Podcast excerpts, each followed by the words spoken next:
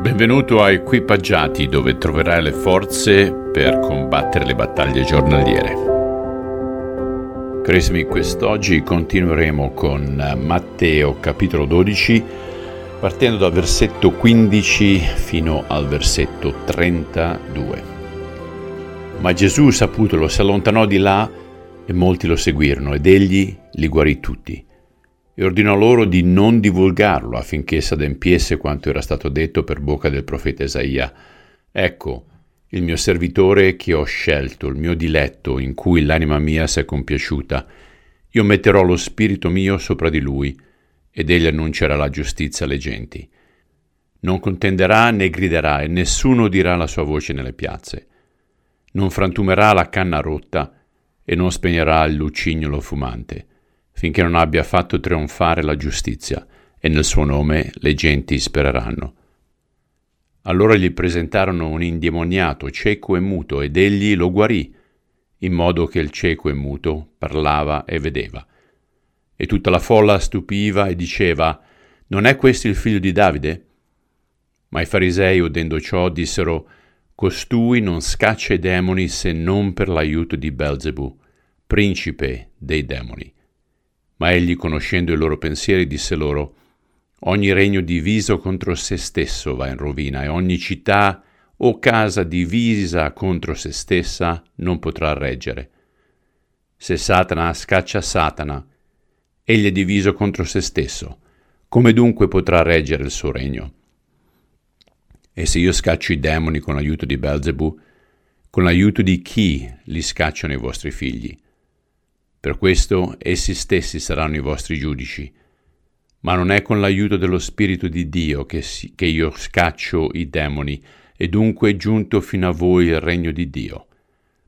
Oppure come può uno entrare nella casa dell'uomo forte e rubargli la sua roba, se prima non lega l'uomo forte? Allora soltanto gli saccheggerà la casa. Chi non è con me è contro di me, e chi non raccoglie con me disperde. Perciò io vi dico, ogni peccato e bestemmia sarà perdonata agli uomini, ma la bestemmia contro lo Spirito non sarà perdonata agli uomini. A chiunque parli contro il Figlio dell'uomo sarà perdonato, ma a chiunque parli contro lo Spirito Santo non sarà perdonato né in questo mondo né in quello futuro. Ieri abbiamo visto come i farisei erano pronti a eliminare Gesù, per cui Gesù comincia questo verso, versetto 15, evitando il confronto, si allontana. Perché? Perché non era ancora giunto il tempo in cui dovesse essere crocifisso. E le folle però lo seguono. E lui li guarisce tutti, ma ordina loro di non rivelare chi egli fosse. Perché? Perché non voleva accelerare i tempi e affinché si adempiesse anche la profezia del profeta Isaia, che prevede l'accettazione della buona novella da parte dei gentili. Poi per incastrare Gesù cosa succede? I farisei gli presentano un indemoniato, cieco e muto. Lui lo guarisce e la folla si domanda se lui fosse veramente il figlio di Davide, cioè il Messia. E cosa fanno i farisei subito? Rispondono, costui scaccia i demoni per via di Belzebul, principe dei demoni. E Gesù, dopo averli liquidati mostrando che la loro filosofia non era per niente logica, pronuncia delle parole che potremmo sorvolare ma sono molto importanti. Dice chi non è con me è contro di me. Ora lui non lascia spazio per una posizione neutrale. Tu potresti pensare, non so se ho una posizione ferma su di lui, però ricorda che non prendere decisioni è una decisione. Non prendere decisioni significa decidere per il no, perché lui dice chi non è con me è contro di me. E poi arriva la sentenza durissima. Chi bestemmia e parla contro il figlio dell'uomo sarà perdonato, ma chi parla contro lo Spirito Santo non sarà perdonato né in questo mondo né in quello futuro. Wow. In sostanza, questo è il rifiuto di dare ascolto all'opera dello Spirito nella tua vita perché lo Spirito Santo viene per convincere l'uomo del peccato e rivela quale sia la soluzione per essere redenti, cioè il sangue di Gesù Cristo. E Dio ha provveduto un'unica soluzione ed il pensare Che ci siano diverse vie al Padre è solamente una nostra illusione, specialmente quando Gesù stesso dice nessuno verrà al Padre se non attraverso di me.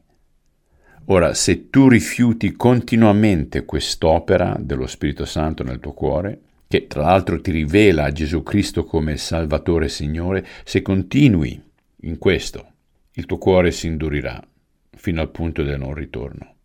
Esattamente come accade a Faraone, che dinanzi ai miracoli di Mosè decise di trovare spiegazioni logiche e con ogni prova il suo cuore continuò ad indurirsi finché, dopo la quinta, Dio stesso lo asseconda.